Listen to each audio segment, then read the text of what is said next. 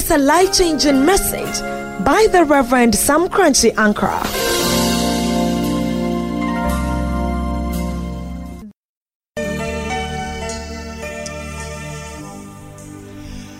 Today I will operate very strictly as a prophet of this nation because yesterday and today, in fact, tomorrow is a holiday, we are celebrating 47 years of our independence from our colonial masters.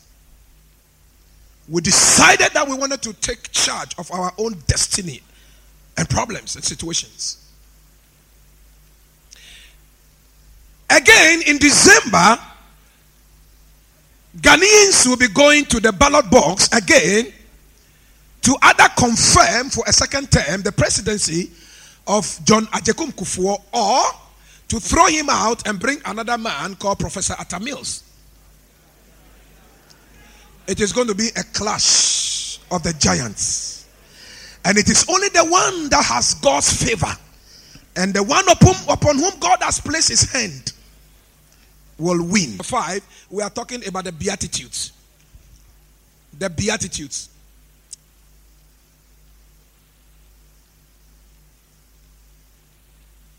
The Beatitudes. The, an English preacher says, be attitude. the Beatitude means be attitude. Some attitudes which govern Christian life and Christian living and Christian relationship with God. Now we have done all save one. Chapter 5, Matthew, verse 3. Blessed are the poor in spirit, for theirs is the kingdom of heaven. Then 2. Blessed are those who mourn, for they shall be comforted. 3. Blessed are the meek, for they shall inherit the earth. 4. Blessed are those who hunger and thirst for righteousness, for they shall be filled. 5. And you can find 5 in verse 7. Blessed are the merciful, for they shall obtain mercy. 6. Blessed are the pure in heart, for they shall see God. And then 7. Blessed are the peacemakers, for they shall be called the sons of God. And today we will be doing the last one. Blessed are the peacemakers, for this is the king, for they shall be called the sons of God.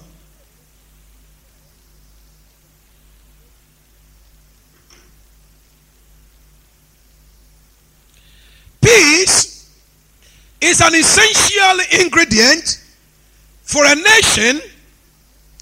Peace is essential for development, for stability, for progress, and for growth. And, and, and mistrust and, and there's destruction of trust and, and suspicion.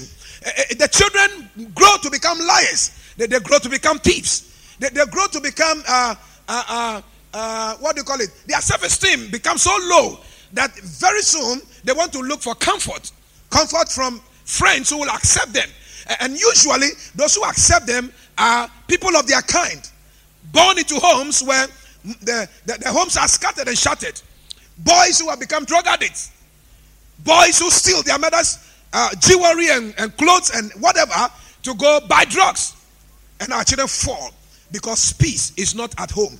And, and, sometimes these children, when they are hanging around with these friends, they, they feel more comfortable and they are more happy because fire is burning in Soweto, which is their home. When an individual does not have the peace of God, that individual is a failure. That indi- individual cannot achieve. When an individual does not have peace, and especially he begins to look out for ways of, of the, the way of the world in, in, in achieving peace and a peaceful status. Usually, the way of the world will be to go for alcohol, to hang around in the club houses. The way of the world will be to go on drugs. The way of the world will be to get some cigarettes and to smoke. The way of the world will be to inject something into your body that will relieve you of the pressure and the pain for a moment. After it's gone, you come back to square one.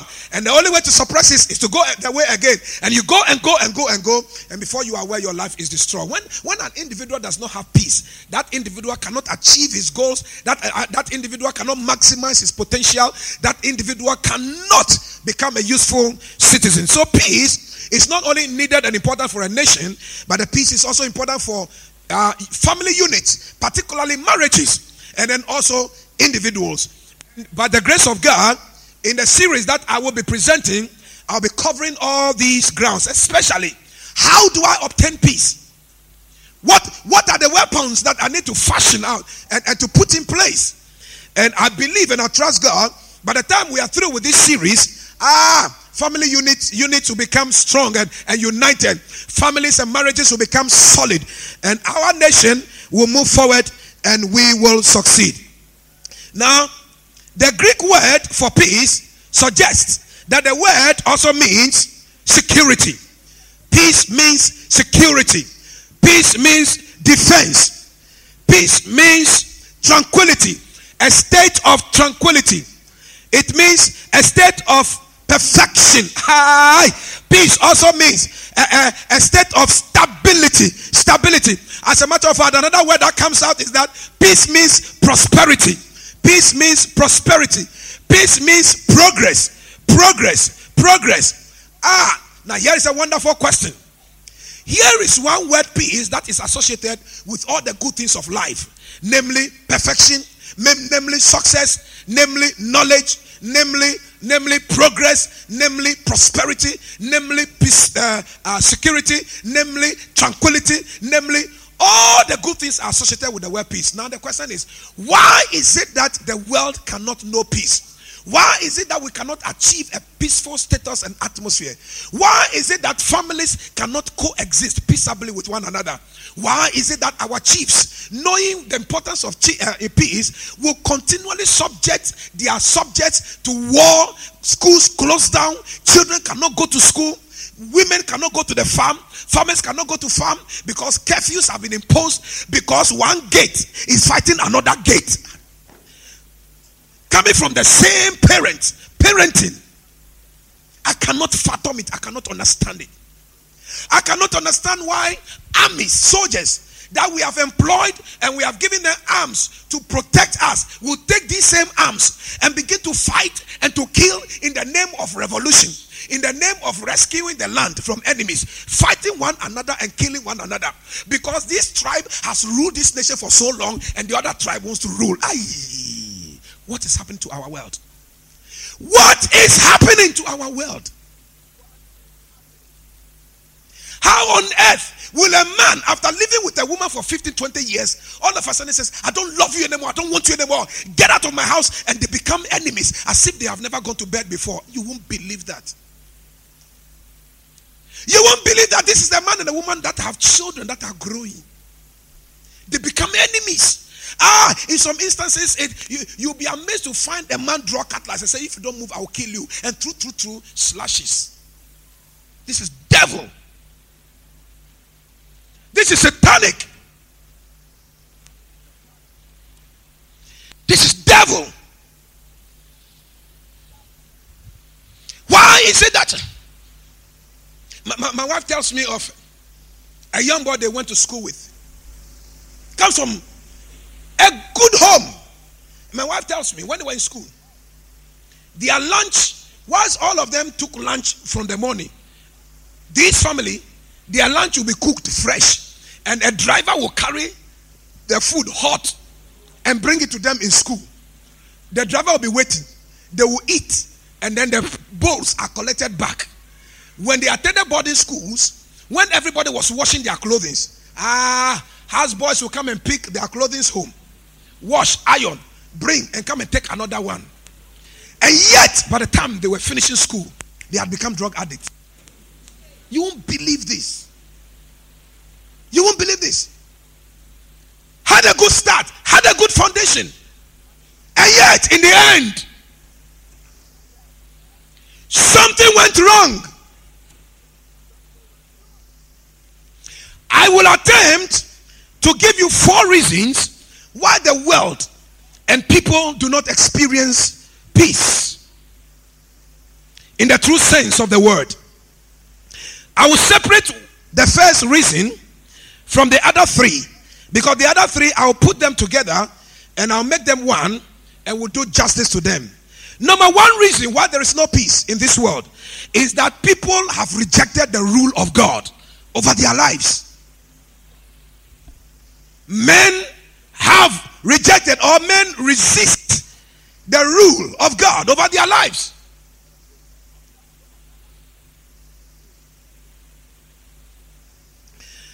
And when men resist the rule of God, the next thing is that God is put to second position.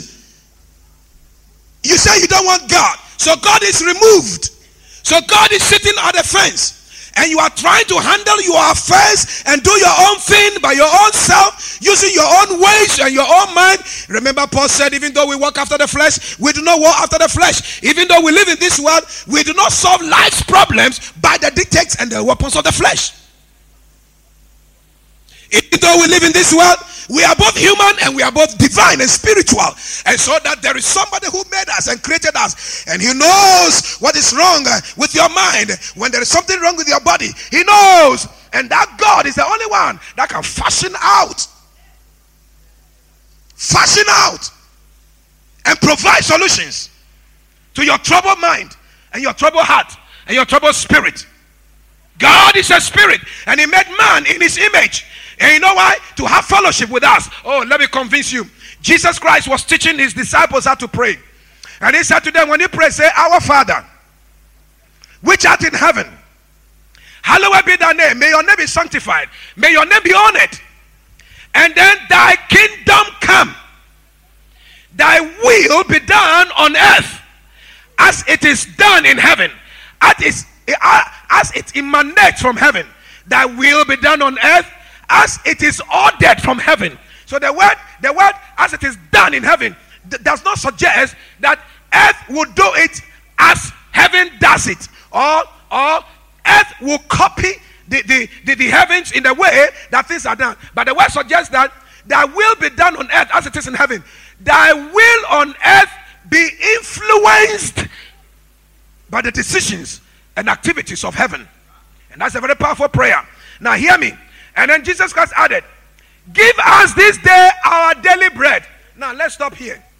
We eat three times a day, and every day we eat. And Jesus Christ says, Anytime there is breakfast before you, remember to pray. Give us this day our daily bread. When you have lunch, remember to pray.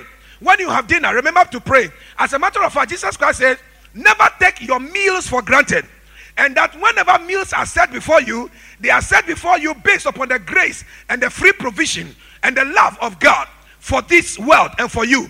And so, therefore, as soon as you have the food, remember first to pray. Remember first to give God thanks. And you know why God wants you to pray three times when you are eating three meals? He is reminding you that He needs a fellowship and a relationship with you, which must be hourly which must be by minute, which be by second. So when you are chewing granite, you are praying, you are having fellowship.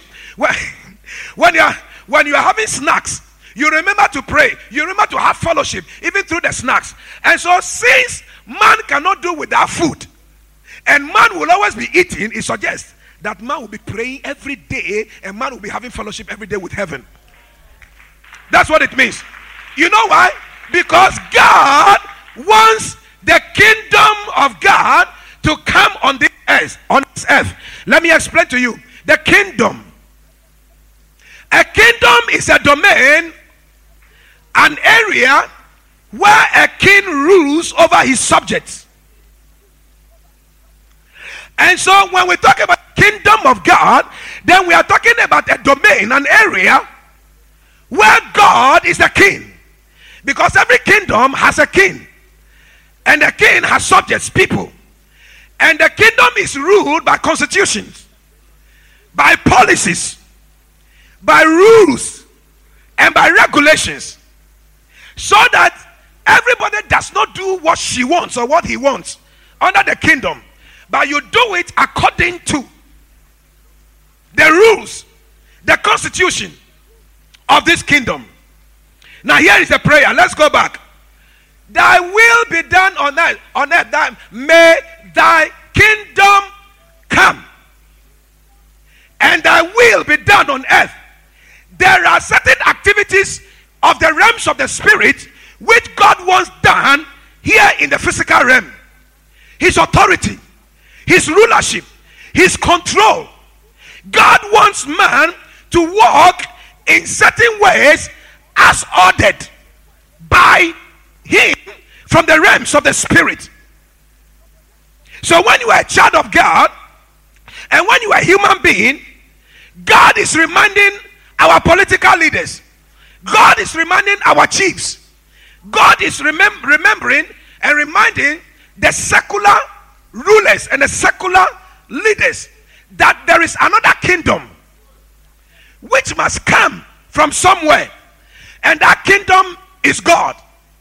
And God comes, He rules from those realms, and our governmental institutions, political institutions, academic institutions, medical institutions, immigration institutions must all be fashioned out by the rulership of this authority from heaven. That's the way God wants it. And as long as we don't recognize this and we have removed God, sit aside. We don't need you in this matter. We will war against each other. We will fight against each other. There will be troubles and there will be chaos always. For example, one of the laws of God is the Ten Commandments. When you study the Ten Commandments carefully, you will notice it's divided into two sessions. The first session seeks to improve your relationship with God. Thou shalt not have any other God before me, for I am the Lord thy God who uh, uh, brought you out of Egypt. And uh, the day that you worship other gods before me, blah, blah, blah, blah, blah, blah, blah. You remember the Sabbath day to keep it holy and so on. God was telling, is telling his people that you need a relationship with heaven because there is a kingdom above that God rules from. And you need to subject yourself to the rulership and to the control of God. Now, the second part of the, of the Ten Commandments, you notice, ha- is, has to do with the relationship with with man. For example, thou shall not steal. If everybody was obeying the law, thou shall not steal, we will not need police. We will not need army. We will not need the courts. We will not need lawyers. Lawyers for what? Police for what? Thou shall not steal. Everybody is obeying the law. Thou shall not kill. Nobody kills. So we don't need the police. Thou shall not take your husband's wife. If you don't take your husband's wife, Another that, that not take your another man's another man's wife, and don't take another woman's husband. And so, if we don't steal husbands and we don't steal wives, there'll be peace because you can travel and you don't need to set spies to watch over. No committee of adultery. And if there's no committee of, I said, don't commit adultery. No committing of adultery. I, I, you understand what I'm trying to say? We don't need to monitor anybody. But these days, I do very effective monitoring because my girls are growing. And I want to be sure where they are going.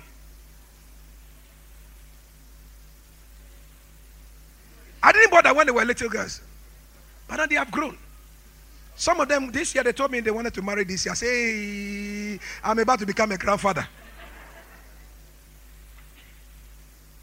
Eh, are you hearing what I am saying? All right, so, so, so, so, Thou shalt not steal. Thou shalt not commit adultery. Now, here is another golden rule. Matthew chapter 17, uh, uh, there about Jesus Christ prayed and he said, Do unto others what you want others to do unto you. Do, do you know that this is a rule that governs the kingdom? Nana Kofi, you do not want anybody to cheat you, so you don't cheat others. You do not want anybody to pollute your water, so don't pollute somebody's water. You do not want anybody to hurt you, so you don't hurt anybody. You don't want anybody to gossip about you, so don't gossip about anybody. It's a very simple rule that if it is adhered and people listen to it and people obey it, will, will, will bring peace. You will never have any two women standing in the middle of a compound house. Oh, you are malelo, amalelo, amalelo. No, uh, may I spare? No, you are. Hey, hey, abayobo, abayobo, abayobo, abayobo. On na bo no ke yo ma here kwa on only le ba ku wo da ka kes ba lo mo ba. Because people do not honor the law of God. People resist the, the, the, the rulership of God, the control of God. Now, in John chapter 16 and verse 33, it's very amazing. John chapter 16 and verse 33. Now, it says, In this world there will be tribulations, but I have spoken these words that ye may have peace. That ye may have peace. In this world, in this Ghana, in this Africa, there will be tribulations, there will be difficulties, there will be pain. People will step on your toes. Some will insult you, some will abuse you, some will hurt you. But I have spoken these words that you may have peace. He's saying, in the midst of the tribulations, what will keep this world is the word of God. And yet, people are fighting the word of God. The word which brings peace. We have to pay before we preach it on television and radio. The word which brings life. The word which brings stability. The word which brings us all the things that we are looking for.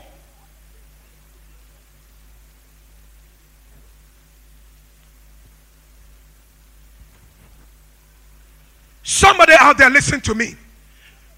There is nothing wrong if we as a nation declare our faith in God and say we will serve God and let our children and our children's children know that we stood for God and we were not ashamed. Because without His word, the individual, the family, the nation, the continent will not know no peace. God did not make us for us to cut Him away from our daily life and our affairs. No. He wants a place, He wants a say in our marriages, in our decisions. Thy will be done on earth as it is in heaven. Something is going on in heaven, and God wants it on this earth. The, the, the blessings of heaven, the prosperity of heaven, the, the gold of heaven, He wants it on this earth.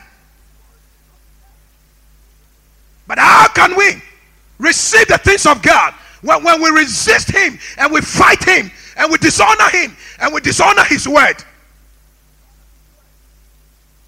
Can I tell you this? Somebody, God says I should tell you, you will never win against Him. Stop fighting God now. Submit to the word of God and submit to His counsel. God wants to rule. And if He rules and we fear Him and we obey His word, there will be no stealing, there will be no crime, there will be no armed robbers. We will not need security anymore. We will know peace. We will know peace.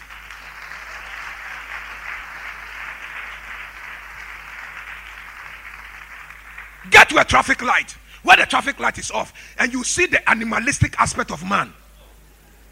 Get to a traffic light and see traffic light off and a, a man begins to behave like an animal. Nobody gives anybody the way. Everybody goes to crop in the middle. Oh my God. And everything gets to a standstill. So man has to be ruled and controlled by traffic light. Jesus Christ. If light is off, why can't we agree amongst ourselves? Go and I also go.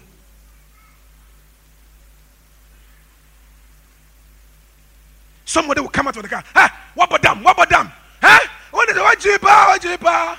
Meanwhile, he's the one who is creating the problems. But he's accusing somebody. There's no law, there's no order. Because the king of kings has been rejected. We resist his rule and his control. One of my favorite scriptures is Matthew chapter 8. And the centurion came to Jesus. That's I love that scripture. And the centurion came to him, and then and then he said, Master, I myself am a man under authority. I said to one, go, and he goes. I said to one, come, and he comes. I said to one, sit, and he sits. Oh, here is the question. If you are a man of authority, what are you doing where Christ is? What did he come to do there? Here's the revelation Master, I have authority, but my authority is limited because it's the man ordained and man given authority. Ah, but my servant is lying there and is dying. So, Jesus, I recognize that you have an authority that goes and transcends above and beyond the authority of man. My authority cannot solve this problem because it's a limited one. Now I have come to you, Jesus, that your power and your limitless authority will begin to raise my, my servant who is dying in bed. And the Bible says, that same hour, that same hour. And Jesus Christ says, Wow, uh, the whole of Israel, I have never seen so, such great faith. Said, such great faith. Such great faith. When did the man receive his, his miracle? Because he came to submit his authority to the divine authority. He came to submit his will to the kingdom will. He came to submit his will to the to the to the influence and the decisions of heaven. That was when he got his miracle. That was when he broke through. Stop fighting God. Stop resisting the will of God. Submit. Submit. Your mind, your heart, your will, your ways. 47 years. 47 years. Our hospitals need deliverance.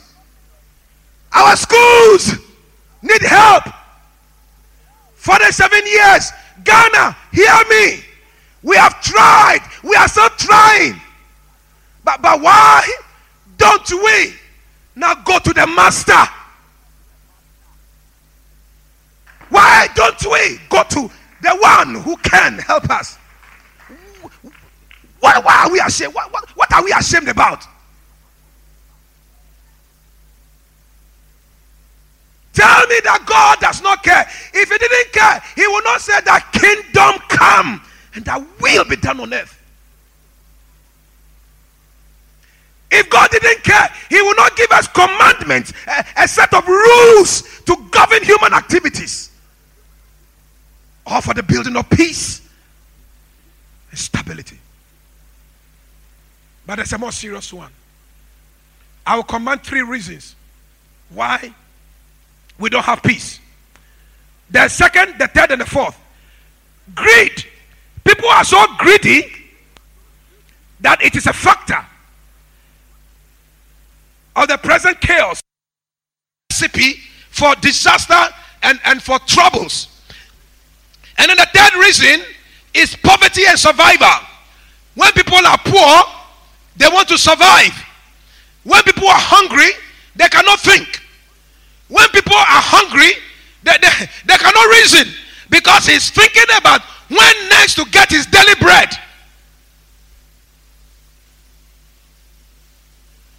And you are telling him to pay income tax. Oh, yes, when he's caught, the law will deal with him. But he will do everything to fight and to resist because he's hungry.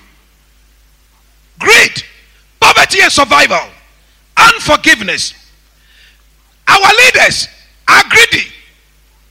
And the reason why in politics it is I win or everybody loses.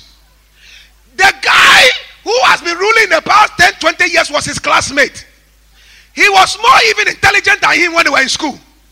And then all of a sudden, because you took arms, fought your way through, and became what you became, you have become so powerful, you have got so money, and he went to school and went to school and went to school and went to school, and he has nothing to show for all his efforts. Hey, he's planning that he to, if you can make money from that office, that office, me too, I'll get there some. Our leaders are so greedy. They, when we vote for them and, and they get to the place of, of rulership and authority, they forget about those of us who voted them. They forget about us. You see them amassing wealth and connections and and and, and making money and and uh, uh, especially when they are left with some few days to leave office, they call it injury time.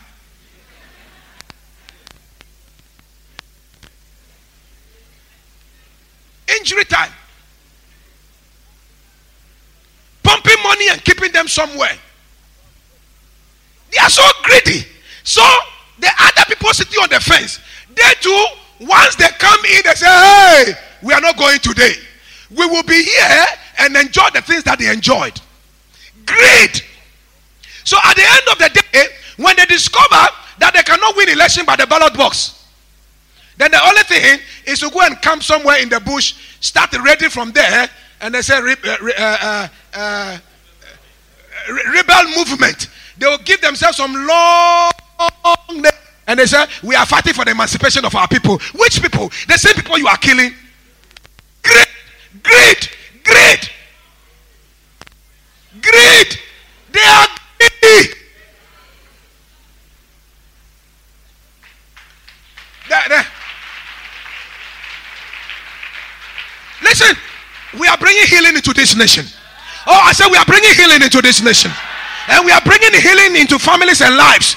Rise up and say, Yes. Hey. Unforgiveness. The first time I ever heard Guinea fowls go to war was when two people argued over Guinea fowls. And the argument turned into exchange. And then factions, and then factions from the other side joined them and they started fighting. The real question was not the guinea fowls, but there is a long standing pain and bitterness in the hearts of the two sections over many years, and all of them are unwilling to forgive, and they've been looking for an opportunity. The day we get the opportunity, we will, we will, we will show vengeance, we will, we will, we will bring vengeance. And every day, they make money, even though they are poor, they are always buying arms, piling them why do you pile arms? Because you are anticipating a day of war. I will never pile any arms because I know that there, are, there is peace within my walls and the Lord will preserve and keep me.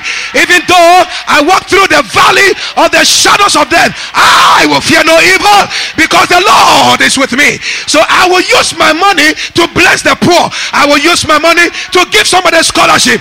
I will not use my money to pile arms in readiness for war. For as a man thinketh, so he is. If you think about war, you will get war. If you think you you will die. If you know you, you think you'll be sick, you'll be sick. What you think is what you get.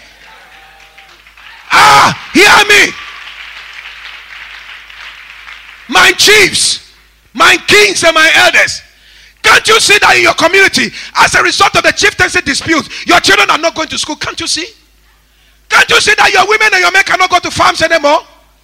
Can't you see that as a result of the disputes, progress has been stalled, stalled in your community?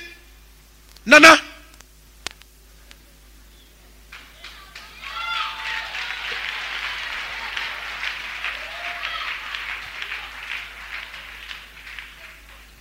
Nana, tell your subjects they need to forgive.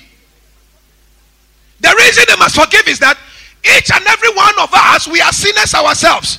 And if God did not forgive us, we will not have the mandate and audacity to stand and preach and to worship and to lift our holy hands. Because when God is angry, nobody can come into his presence. But because of his mercies and his grace, even just as we are, we can come and he will receive us. Now, now, if God has forgiven us, you too, you need to forgive somebody. Because blessed are the merciful, because it is only they that shall obtain mercy. It is when you show mercy to somebody that you receive mercy yourself. Guinea fowls bring war. But I came here to say it was not guinea fowls. It is men that brought the war. Because the Bible says, Blessed are the peacemakers. The word makers are blessed are the promoters of peace. Blessed are they that love peace and talk peace. Blessed are they who see the need that when there is a trouble, they will have to sit around the table and discuss and talk. Blessed are those people. I cannot see God blessing chickens and guinea fowls. He's talking about blessing man. In other words, God is saying, for all the problems that we have in this world, man is the causer. And if man is the cause, it is the same man that can reverse the situation and promote peace in this world. The problem is with man. It's not with chicken. It's not with God. Blessed are the peacemakers. It's not guinea fowls. There was there was long-standing pain and bitterness. So a little quarrel about guinea fowls, and there's an explosion. And and if you care to know, most of these people who fight and kill themselves are actually re- relations and relatives. Oh, yes. Some of them come from the same family tree, some of them come from the same ancestry. But when it comes to land, power, chieftaincy, money, nobody knows his brother anymore. I take it or I die.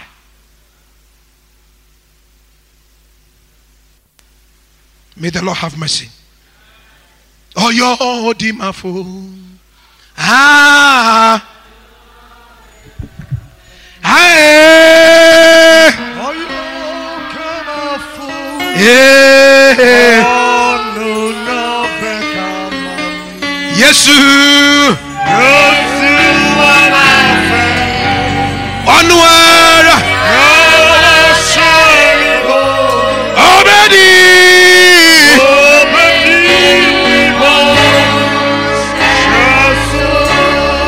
The song we are just singing says, We have an advocate who will decide our case and rule for us. And because this advocate, Jesus, is on our side, ah, let the devil plan anything, it will never come to pass. Hey, our lives will be preserved. We will prosper in this land and on this continent. Let them that are planning evil plan evil, for soon they will be cut down. Are you hearing what I am saying? Oh, yo. Hey.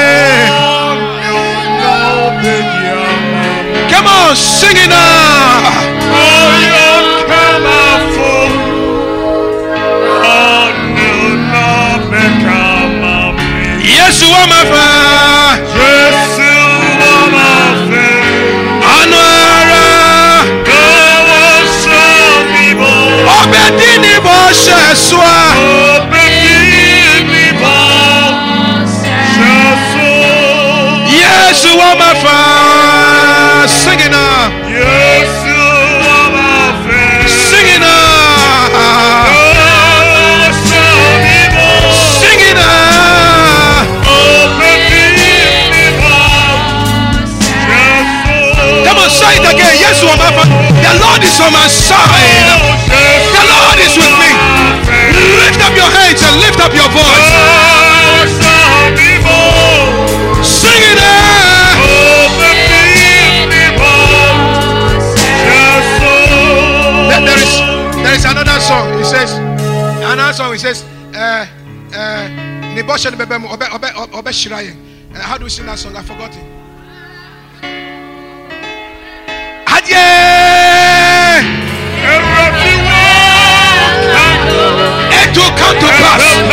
the Lord has said. Uh,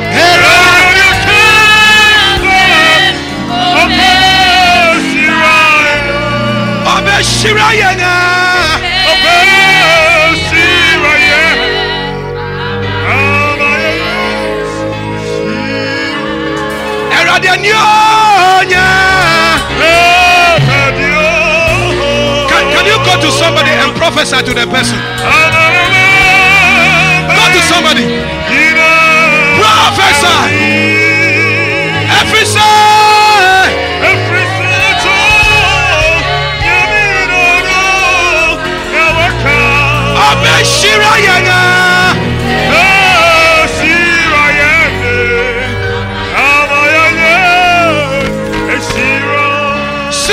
I want you to write that one and please study it. Genesis chapter 34, which led to the pronouncement of a curse by one of the patriarchs in Genesis chapter 49. And it's a very serious situation. In Genesis chapter 34, Jacob had returned from exile after 20 years. Listen carefully here. And then his brother Esau had received him, and finally Jacob had gotten a place to dwell. And when he got there, there were people dwelling in the place already. In fact, there was a king, and the king has a lot of had a lot of sons. Then one of the king's sons saw Dinah. Dinah is the first daughter of uh, Leah, the direct sister of Reuben, and the direct sister of Simon, and the direct sister of Levi. In fact, the direct sister of Judah. And uh, Leah is actually the, um, I think, the eighth born. After the first six boys, Leah was the eighth born. Uh, sorry, Dinah was the third, uh, eighth born. That was born to Jacob. Hmm. And she was a beautiful girl. Dinah went to town, and the king's son saw Dinah, and I think became friends with Dinah, and then went to bed with Dinah. When Simon and Levi heard that their sister had been defiled, because the rule of the of the Hebrews is that you must be a virgin before you enter into marriage, so that you honor your husband. It was a very serious rule that was kept in those days. I don't know whether we keep the same rule these days.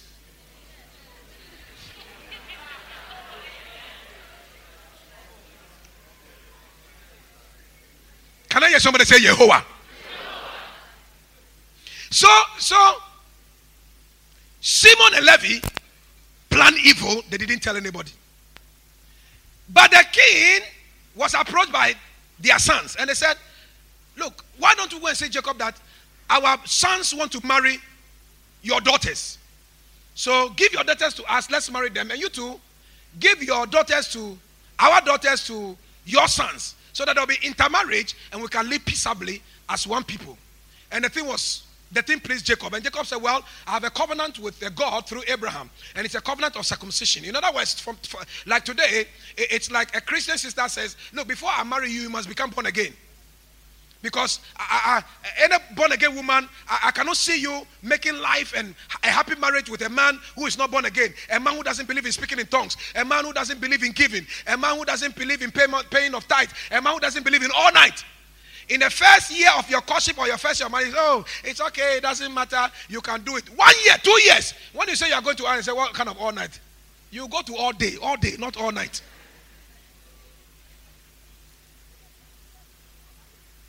In the first year, he will allow you to pay tithe. Now, down sometime in the line, down the line, when you want to pay your tithe now, he, he, he tells you, uh, "Don't you see that we have many bills to pay? What, what is this money you are carrying to the church? Are you the only Christian over there?" He starts resisting you.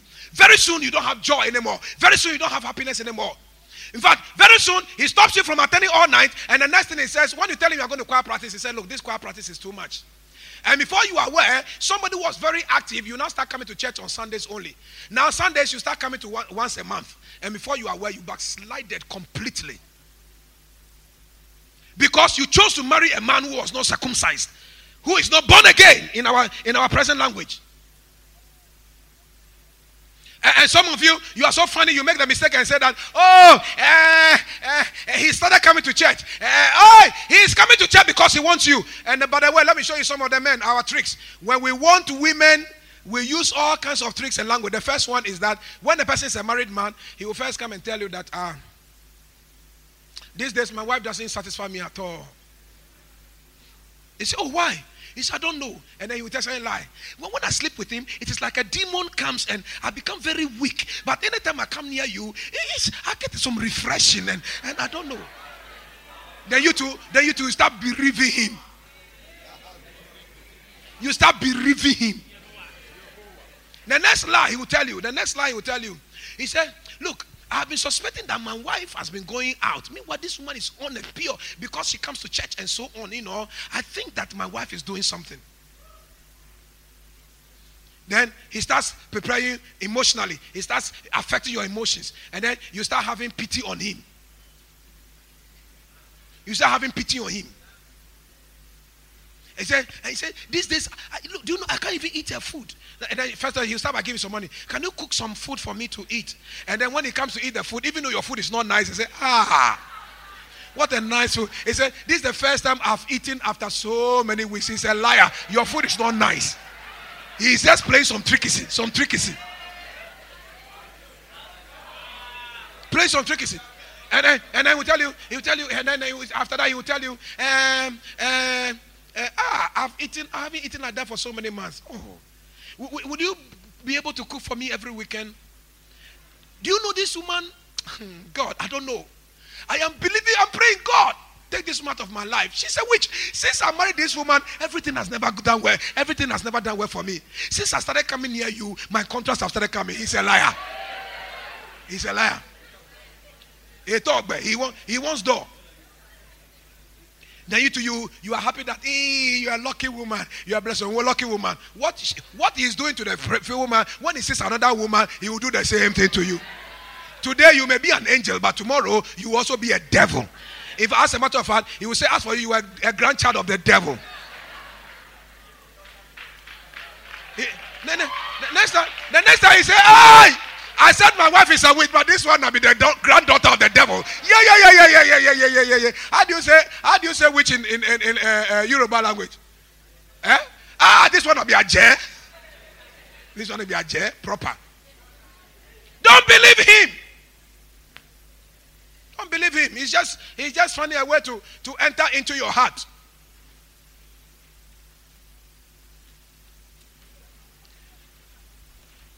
Jacob said to them, circumcise, be born again, accept our covenant, come under our covenant. If you want to marry our daughters. And the men said, Oh, yes, we will do it. One day, all the men in the town were circumcised because they want Jacob's, Jacob's daughters to marry.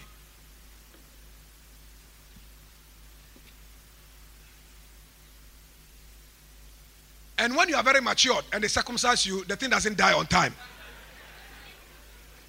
So one week they couldn't go to the farm, they couldn't play football, they couldn't. Everybody was sitting in his room, and they are open their so that fresh air will pass, and everybody had uh, fun. Papa, na meken huwa mehi. Day one, day two, day three, and everybody was sitting down like that, waiting for the saw to heal so that they will move into action. They were going to get Israelite covenant women. Very beautiful. They know how to cook. Ah, well, well. Third day, the Levi and Simon went for sword. He said, Bugger you. You were the one that defied our sister. Oh, yeah, head, pam, pam, pam, pam, tam. Killed all the men. When Jacob heard it, say, I, my sons, Levi, Simon. Genesis chapter 40 now. Now he was blessing his children. Reuben had already been expelled. He said, Reuben, you will not excel because unstable as water. You went and defiled the bed of your father. Reuben, you will not prosper. In fact, I will not give you the birthright. Get out. Then Simon and Levi were the second and the third. And theirs was serious. Jacob goes like this Ah, Simeon and Levi, your anger is fierce. Cursed be your anger. For you too, with one sword, slaughtered and killed innocent men who had received your gospel and your salvation of peace. Men who received you into their city and gave you a place to live. And you said to them, if they want to marry your daughters, they must be circumcised. And when they build their faith in your God and accepted your gospel, Simon and Levi, you took the sword and killed them. My soul, sit not in the council with these two, and let my honor not be upon them. Simon and Levi, I will scatter you in Judah, and in Israel you have no place. Because your anger, I curse it. It is too fierce. My honor will not be with you. Here is the teaching. Anyone who does not respect the peace of others and will take the law into his hands and kill at will, rob at will, destroy at will, that person will fall into the hands of God. For God is the promoter of peace. He says, I am the author and the finisher of your faith. And he says in, in, in Philippians 4 7, and the peace of God that passes all understanding. And so we have something called the peace of God, and we have something called peace with God. You obtain peace with God when you become born again. And when you accept Jesus and the gift of God's righteousness, then you begin to also walk and to have the peace of God. And so the peace that we talk about is of God. Remember, the name of Jesus Christ, and his name shall be called the Prince of Peace. So, real peace is the one that comes from God. Real peace is the one that comes when men submit to the kingdom of God. Real peace is the one that men have when they move to the word of God and they walk by the rulings of God. Real peace is the one that we receive when we make God our God and we are not ashamed to proclaim. Real peace is peace when we make peace with God.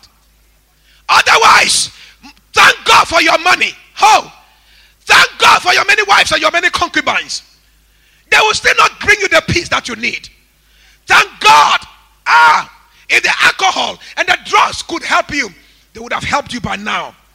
Thank God.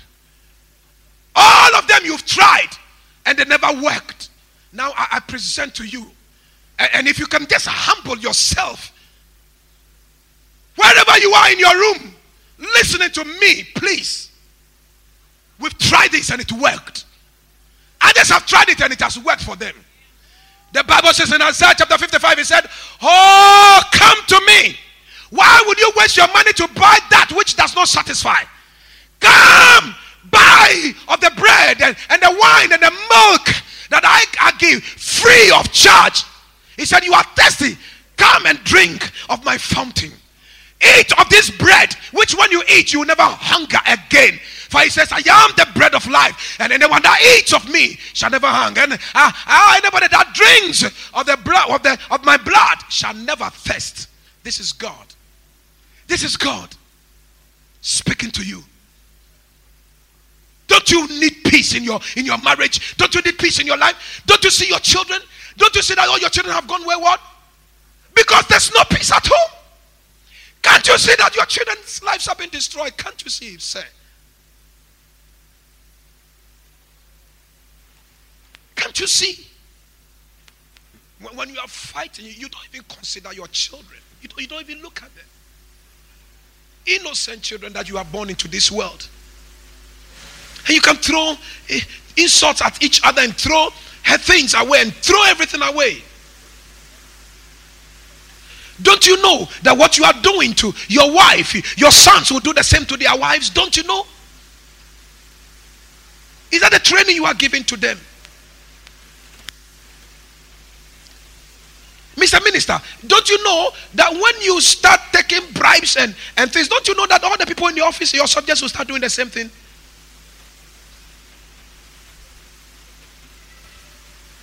Verse 27, please open to your scriptures.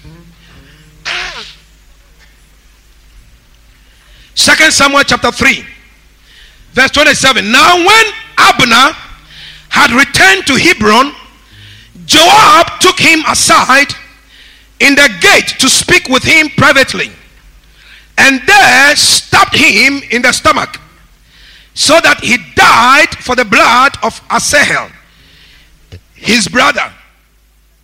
Afterward, David, when David heard it, he said, my kingdom and I are guiltless, guiltless before the Lord forever of the blood of Abner, the son of Ner.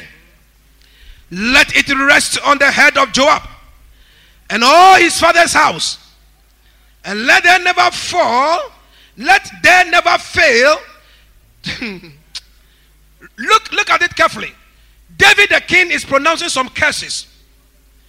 Let the blood of Joab be on the on all his father's house. And let there never fail to be in the house of Joab one who has a discharge or is a leper who loans or who leans on the staff or falls by the sword or one who lacks bread So Joab and Abishai, his brother, killed Abner because he had killed their brother Asahel at Gibeon in the battle.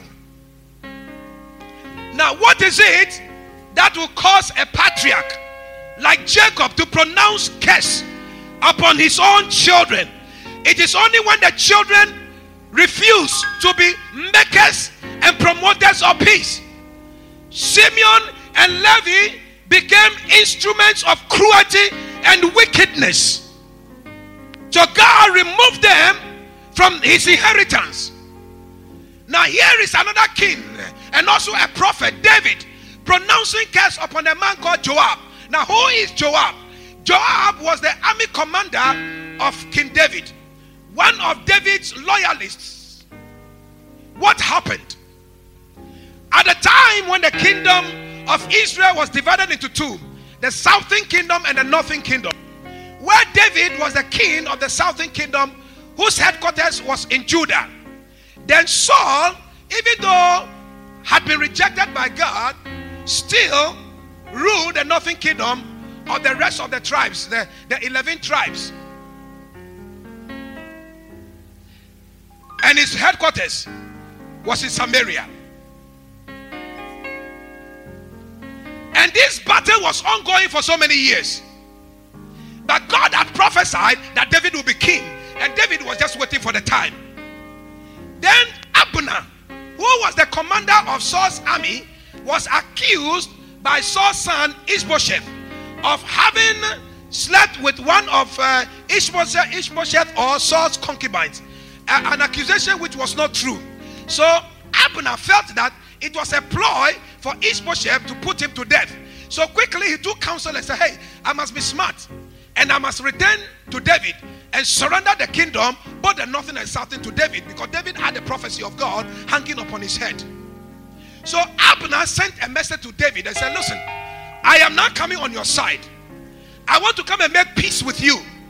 And I want to start cooperating with you.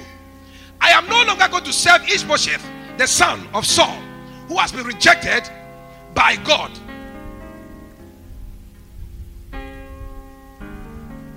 So David asked him to come to Hebron. Now, why Hebron? Hebron was a city of peace.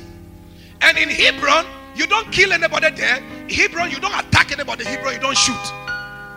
So when David asked Abner to come to Hebron, he was so happy because he knew that his life would be saved. So he went and he, King David met him. And then they smoked peace. And they talked peace. And then Abner decided that he would do everything to return the kingdom to King David. At that time, Joab, David's army commander, was out. When he arrived, somebody told him Abner had just come to David and he's on his way. So he ran after Abner and said, Abner, come. So whilst he was having like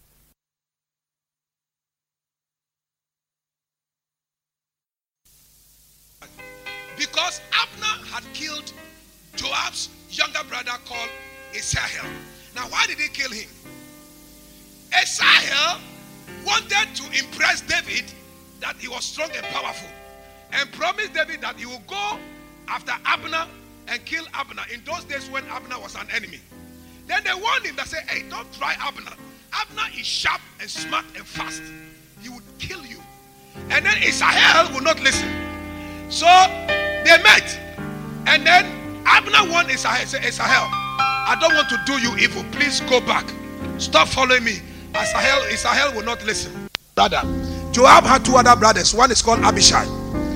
Then when Joab heard that Asahel was dead, he swore vengeance and said, This man Abner, I'll finish with him. So even though Abner had become a man of peace, even though Abner had entered into peace truths with truth, truths with, with, with, with David and, and the house of David, Joab could still not forgive. Joab could still not forgive. Joab would still not forget about the past. Joab could not let go of the past.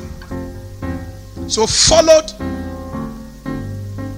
Abner, killed Abner. When David heard it, he said, Hey, hey, let the blood of Abner be upon the house of Joab forever. That was not the end. Number one, let it be that always in the house of Joab there must be somebody who discharges. You know what that means?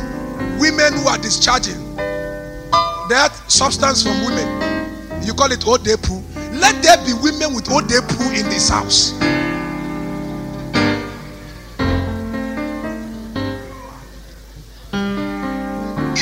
Can you understand? Can you imagine that? Hey, number two, let it always be that in the house of Joab there will be always men walking on crutches, lame people. Ah, let it be that in the house of Joab there must always be lepers. As a matter of fact, if anybody wants to buy leprosy, let them buy leprosy in the house of Joab. Ah, and when, and when you can hurt a king and you can hurt a man, and the man will open his mouth and tell you those things, you, you are finished. Blessed are the peacemakers, they shall be called the sons of God. Let it be that in the house of Joab, every year somebody must fall by the sword. You imagine that? Because the man killed by the sword, let him also die by the sword. And ladies and gentlemen, I should tell you the end of Joab. It's pathetic. David did not touch him until Solomon took over. And when David was going to die, he called Solomon and he did handing over notes. And amongst the handing over, Joab must die. He said to Solomon, Solomon, you are a young man. If you want your kingdom to be have stability, there are certain associates and there are some pastors and some people you, you must lose them. You must lose them. Solomon, Solomon, if you don't lose them, Solomon. And then Solomon was one day, Daddy, who are those? He said, hmm, Joab.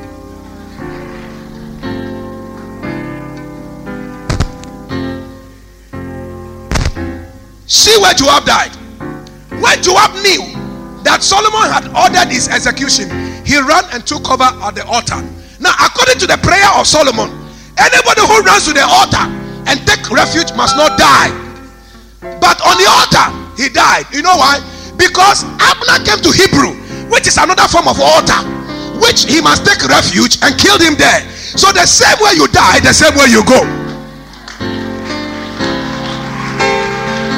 What you do to others will be done to you. If you don't forgive, nobody forgives you. If you don't bless, nobody blesses you. And and let me tell let me tell somebody at home, you, you have done so much evil and nobody has known it, nobody has seen it. But God has known it, God has seen it. If I were you, I will open up my heart and I will ask God for his mercy and for his forgiveness. Ah, David says, I will not hide my sins. For where will I go? When I go under the sea, God is there. Ah, behold, the darkness is like light unto him. From whence will I hide from God? Where? Where and when will I hide?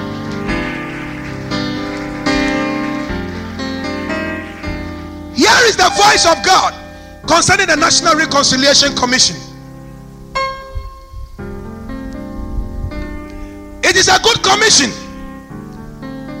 because, number one, it has afforded people the opportunity to go and say what is on your heart. Some have come to cry, others came to pretend, and others also came to lie. But it is good. One day, I saw a young woman who came to the commission and they asked her, What work do you do? Then she says, I don't do any work. I said, Wow, look, young woman like you don't do any work. And usually they want to justify that because of something that happened, that is why they have suffered all these years. And it's always the problem of Africa. Ever since we became independent 47 years ago, we still continue to blame colonial masters for our, our woes and our, our predicament. And for how long are we going to stop blaming people for our troubles and take our own destiny into our hands and change situations? Haven't they left us for so many years? Always trying to find scapegoats and excuses for, for your failures. And it was very good. The commissioners asked this woman, did you go to secondary school? She said, Yes. And then they asked, How did you go to secondary school? And she said, Oh, um, somebody helped. Then they asked her, So what did you do with your secondary education? And then she said, Oh, the first results were cancelled. And then the second results uh, were not good. So she wanted to be a doctor. So because the results were not good, she hasn't been a doctor up to now. Then the commissioners told her, Oh, if it was examination that did not make you do a doctor, that's why you don't blame me, the soldier. She had gone to the market to sell bread, and the soldiers came and took the bread. So from that day,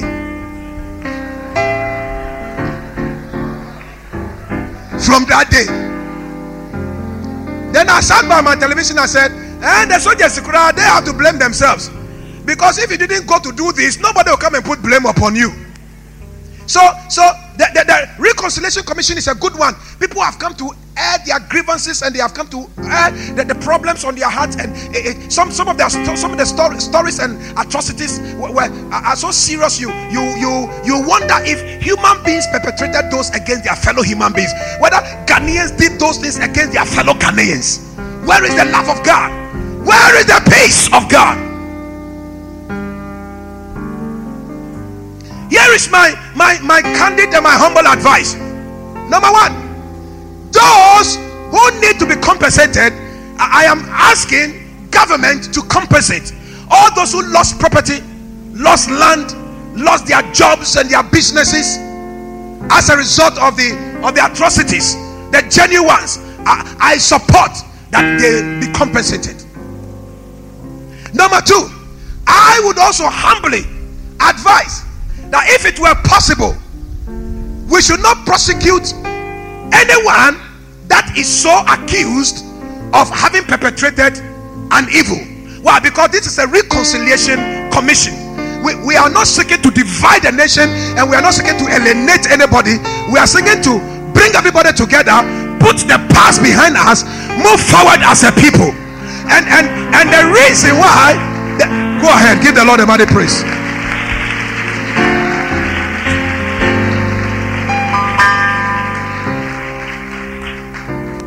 And here is the reason why I, think that after the people have been heard and, and they have been compensated, they, they must learn to for, put the past behind them. Because number one, the opposers of the commission have said that the commission is a political agenda of the current government to to entrench their position by making the others unpopular. They, they accuse the commission, they, they accuse the government of setting up the commission for the purposes of vendetta and for the purposes of making uh, uh, uh, uh, alienating and making unpopular as it were members of the previous regime. Now if this government must prove them wrong then it will be be, be prudent in, in my views not to prosecute don't send anybody to court and the reason why another reason why you should not send anybody to court is that God says, Vengeance is mine, saith the Lord. We we have seen people who perpetrated evil against mankind killed when they must not kill, destroyed when they must not destroy. We have seen them being cursed. We have seen their houses being pronounced accursed with leprosy, with discharges, with cripples, with with with with with sword of death, and they have been accursed. That bread, bread will never, never be in their homes. What more do we need? It's enough. As a matter of fact, God has begun working already. For most of these people who perpetrated the evil, go to their homes right now and go and see poverty. Some of them are dead. And if you study the circumstances leading to their death, it's horrible. You know that this one is a curse and punishment from God. Some of them are sick. Some of them, their children have become alcoholics and drunkards. God Himself is doing His work. So, anyone who was hurt in the past, I want you to know God is in control. God is working. He's at work. Nobody should take the work of God out of His hands. For He says, Vengeance shall be mine. Leave them alone. And as for those of you who perpetrated evil, ah, if you come out in the public to confess, you will be forgiven. If you come and ask for forgiveness, Ghanaians are very forgiving. Ghanaians are very sympathetic people. Ghanaians are very godly and religious and righteous people. They will forgive you and they will give you a second chance. Don't harden your heart. Stop defending what cannot be defended. Stop defending the indefensible. Humble yourself. Be a peacemaker. For only the peacemakers shall be called the sons of God.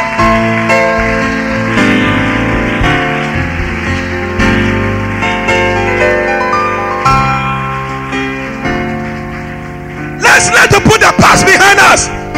Let's forge ahead. 47 years of independence.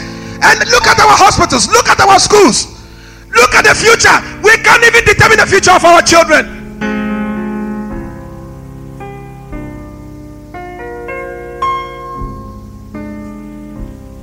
I visited some universities in London. And they took me to the computer laboratories. What? Computers. Plenty. From room to room, room to room, room to room. Our graduates finish university here and they cannot even type.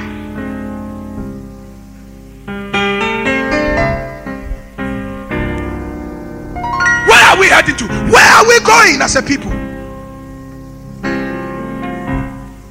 Somebody finished the first degree here and went to America for a second degree, law class. When he sat in the class, everybody had a laptop. When the lecturer was teaching, everybody ta, ta, ta, ta, ta, ta, ta, and he was taking notes. So the lecturer came around and said, "Where is your laptop?" He, he, laptop. He, he cannot even handle laptop, let alone buy laptop.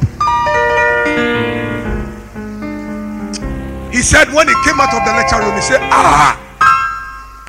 He had to go and start learning how to type. When his friends were learning law, he was learning how to type. He said how he struggled to catch up with the rest of the class.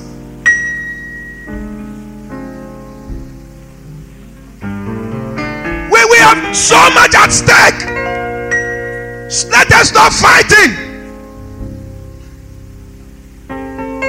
In December this year, if you are hiding somewhere and you are just waiting to be influenced by disgruntled and hungry and greedy politicians to disturb the peace and stability of this nation, think again and don't try it.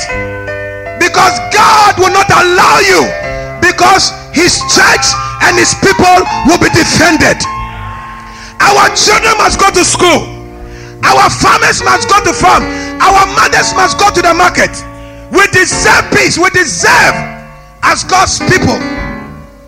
Don't dream and don't think because you will come on head on collision with God. You will come to see that too soon you are falling into the hands of God and you will not survive. Go and ask Joab, go and ask Simeon, go and ask Levi, go and ask Mobutu Sese Seko, go and ask Idi Amin, go and look for Samuel Doe, and you know what I'm talking about.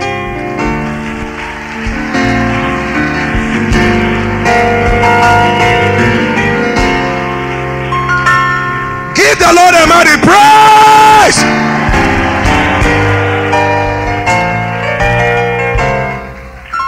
When we go to the pools, we will only need one president. We don't need two presidents. Only one person will win, and the others will lose. But the losers should not count the day over. They must know that when they lose today, tomorrow they will be winners. Somebody rise and say, Yes. When you lose today, you don't lose forever. As a matter of fact, ah, sorrow may endure in the night, weeping may endure, but joy comes in the morning. What it means is that just as joy comes in the morning, just as morning comes, so shall your joy come. Today you may be weeping, today you may be struggling, but tomorrow the story will be different. Am I prophesying to somebody over here? Ah, who is the one that I'm prophesying to? Somebody rise up and say, I am the one.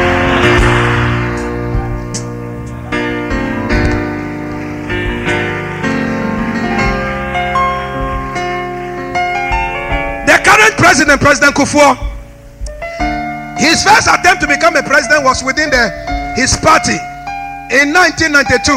He did not receive the blessing of the party. Professor Adu Boahen received the blessing. He went out and lost against President Rawlings, Flight Lieutenant Rawlings. Then in 1996, President Kufuor attempted again. This time he was successful in his party. But when he came to the national, Rawlings beat him. He never gave up. He went to learn his mistakes. And then he said, Oh, my soul, rejoice not over me, my enemies. My enemies rejoice not over me. So when I fall, when I lose, I will try it again. When I fall, I shall rise. Somebody, you are falling, but the Lord sent me to come and tell you, you will rise again. You will rise again. Somebody rise up and shout, I will rise again. Hallelujah. He never won. In the year 2000, he came back again.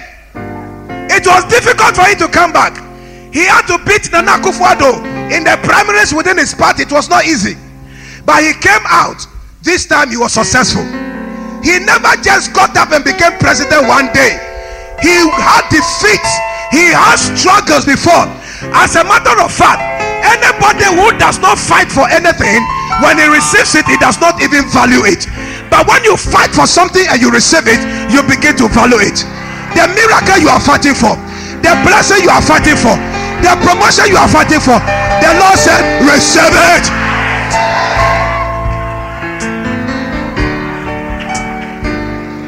Can you feel the anointing in this place? Can you feel the power in this place? Somebody rise up and say, Yes.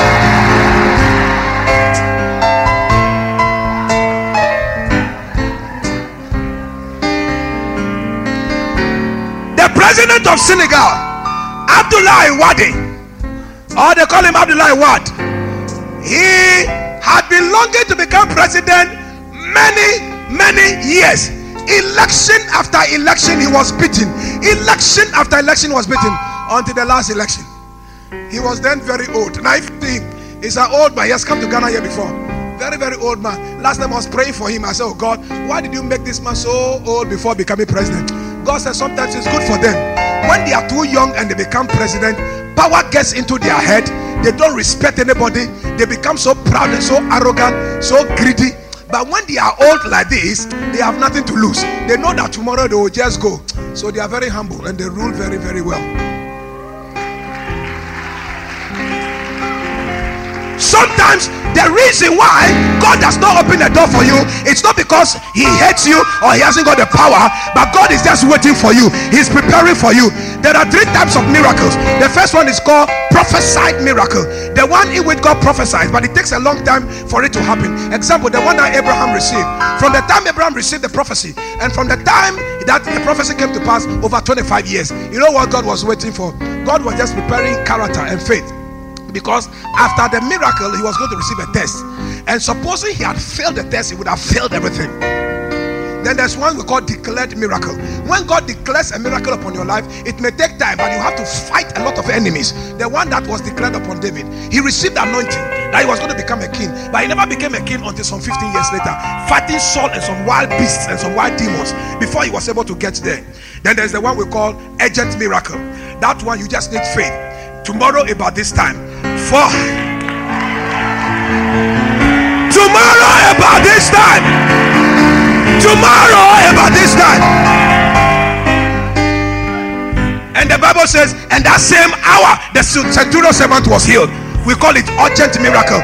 If you are here you need miracle within 48 hours. Receive it. Receive it. Receive it. And the lord said i should tell you every prophesied miracle and every declared miracle let the demons fight you. Let hell fight. Whatever they want to it will come to pass. The prophecies will come to pass. The place they don't want to see you enter you will enter into that same place. Somebody shout and say i hear jehovah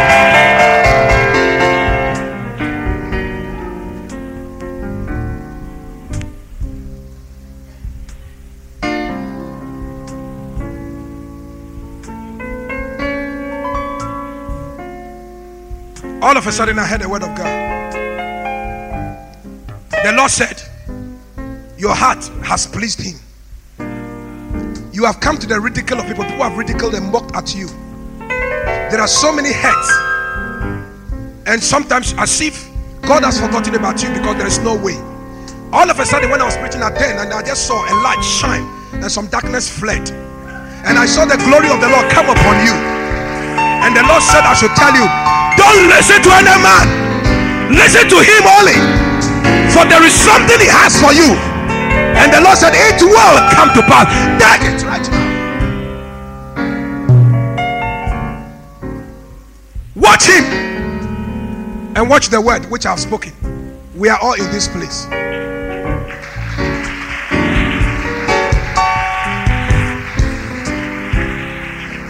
As you give glory to God, you are receiving your miracle also. Whatever God has written concerning your life will come to pass. Let, let the devil, let the source, let, let demons, let witches, let them fight. They will not succeed because what God says you will become, you will become. Is somebody receiving the word of the Lord? If you lose in the coming elections, don't lose hope. Don't destabilize the nation. Don't listen to people and, and do anything evil. Accept it. That is the will and the counsel of God. This may not be your time, but God's time will surely come to pass.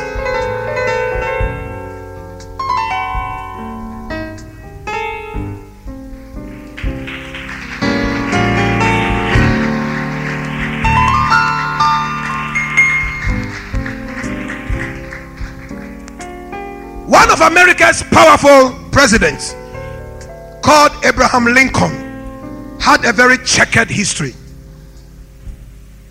very troubled past. But listen to how he broke through. He started life at the age of 22. He started first with a business and he failed. The next year, 23, he decided to stand for state legislature elections in his home state. He lost. At the age of 24, he started another business and failed. At the age of 25, he went for another election, failed. At the age of 26, his wife died. At the age of 27, he couldn't contain the pressure anymore and he had a nervous breakdown.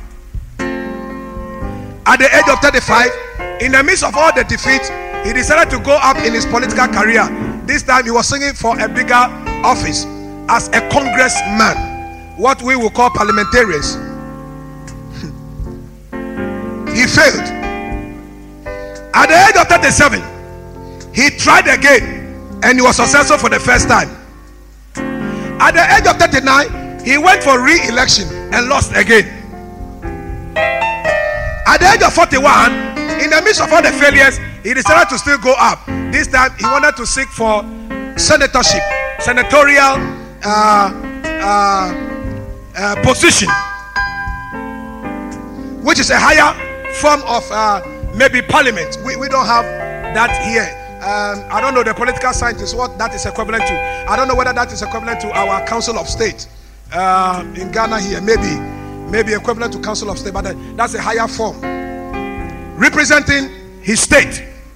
When he went for that election, he failed. In the midst of it, he decided to go up. He was chosen as a, a running mate, as, as a vice presidential candidate for another president who was running.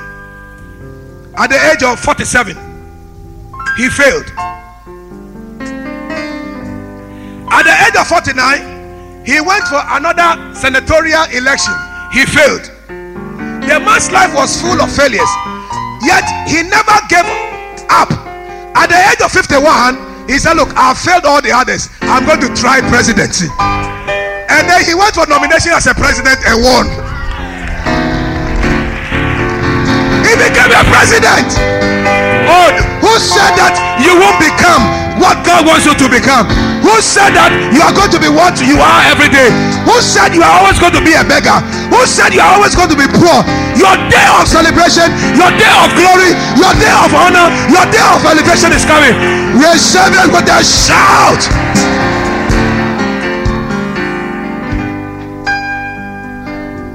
Ask somebody, did you fail before? Ask somebody, did you fail before? Tell somebody, don't worry about it. The, the, the failure only means God is about to open another door. Give somebody a high five and say, Receive it. Hey, failure is not the end of the road. Failure only means you have tried and you are going to try it again. The producer of the incandescent light. He's called Thomas Erickson. Thomas Edison. Thomas Edison stayed in a studio in his laboratory and tried 100 experiments. All of them didn't work. Then his boys were so discouraged. His boss kept saying, Sir, we've tried this 100 times and it doesn't work. Why don't we try another and then invent another thing? Then Thomas said, Oh, oh, uh, we haven't failed. But the 100 ways that never worked only means that we have discovered 100 we have discovered 100 ways in which the experiment will not work. We are yet to discover the last one which works. And then when that goes through, we shall write two books. The first book will be entitled 100 Ways by Which You Cannot Make a Light. And then the last book will be One Way by Which You Make a Light. Eh, eh, and then he, he said to them, he said to them, if you don't try the hundred ways, you will not see this last and this final one. And true, true, true, true, they hit, and then he succeeded. If the devil is discouraging you and telling you you can't make it, tell him he's a liar. You will make it, you go forward. Rise up and say, I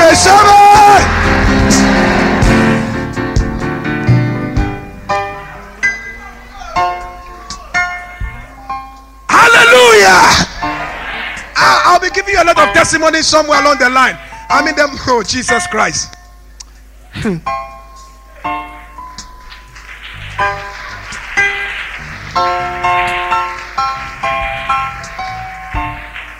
In closing, let me close and prepare you for next week. In Philippians 4, the Bible says, God said, and the peace of God that passes all understanding will keep your heart. In the New King James, in the, in the, in the King James, it says, will guard your heart. Now, the word guard is a military word, which means garrison. Now, the peace of God that passes all understanding will garrison your heart. What it means is that will form defense, armed. And you need to find and discover those arms. Otherwise, you will never have peace. In your marriage, in your life. Anything you want to do to progress, the devil will come and crisscross you because the devil likes it whenever you are staying, staying and sleeping in your room and you are counting the ceilings because things are not working for you. He's happy. And he's happy looking forward to the day you say, Look, it's too much for me. Let me go for one bottle of uh, alcohol. He's just waiting for that day. But the devil is a liar. You will never get there. You will make it. You succeed. So the peace of God comes with certain arms and it passes all understanding. The peace of God goes beyond natural reasoning. You may not get it in a university, you may not get it anywhere, but the thing is just real. And sometimes when you are enjoying the peace of God, people look at you and they say, You are stupid. I'll give you two examples and we'll close. Today we had a testimony. I don't know whether you heard it properly. Somebody was given 200,000 because he was refused the visa. And he said he's thanking God that he was refused visa. That person has the peace of God. Because for him, he knows that closure of one door does not mean the end of the matter. He, he only means, all he knows is that it is not the will of God for him to go now. And because he has submitted himself to the rulership of God, he has decided not to resist the kingdom power, nor the kingdom rules, nor the kingdom regulations. That is a child of God, whom Jesus Christ is his king.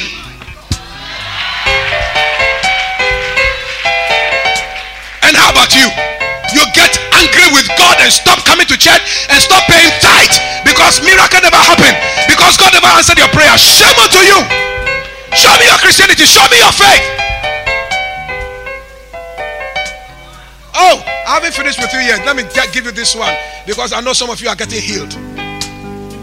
Jesus Christ was traveling with his disciples, and then the vessel in which they were traveling began to sink and then the storms were coming and the boat was, was just capsizing and, and, and the last straw. And the thing was going to sink. And yet jesus christ was in the boat. Gabriel what was he doing? Sleeping. Have you seen somebody sleeping in the midst of storms before? Except you have peace. Except you have peace. Then you can sleep in the midst of storms. Except you have peace. Peace with god. Except you have peace with god Except you have peace with God. Except you have peace with God. When your wife packs out and go, you still can sleep. Except you have peace with God. When you are, you don't even have a husband, you still have peace with God. You stay holy. Except you have peace with God. Except you have peace with God. Horatio Spafford was a lawyer practicing Chicago. So successful, a very good Christian of the Presbyterian faith. And I maybe I'm sure that he was an elder of the church. Good Christian. He had four daughters. All of a sudden, Horatio Spafford's business started collapsing. His property started losing. Eh, he started losing his property, and this became very difficult. So to keep his wife away from the storms, you know, because every day new things were bombarding them. So he said to his wife, Can you travel to France? Take some holiday. Stay there for some time. As I struggle and I pray and battle with God to put our house and our finances in order, and then you come back. In those days, that was 1873. You travel by ship. So they boarded a French vessel heading towards Paris. And then they went. One week down the line, 22nd November. 22nd November. The following day, it was going to be 23rd November. The following day, it was going to be 23rd in November, 23 11. Another vessel, this is an American vessel, also had left the shores of Paris, moving towards New York.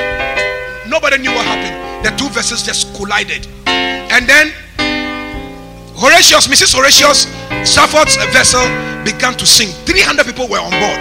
So the rescue team came and they rescued only 90. Mrs. Horatius Spafford was one of the 90 people rescued. All the four children perished, they all died. So while she was in hospital, recovering, she sent, in those days, we call it a telegraph, telegram to her husband, and the telegram read Horatius, destruction, all children perish, I alone saved. What do I do? The man's business had suffered many blows. His wife and children, children had perished. Only the wife saved. So she sent a message back to the wife and said, Stay in Paris. I am coming over quickly to fetch you back to America, Chicago. So he took another vessel and then they sailed and sailed and sailed. Then, when they got to the place where the wife's vessel and the children per- perished, the captain said to him, Sir, this is the place where the accident took place a couple of weeks ago. This is the place your children are stuck in the vessel down below.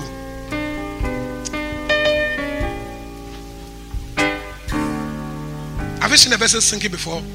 All the people are inside and are stuck, and the vessel just goes down. They drink the water and drink the water and drink the water.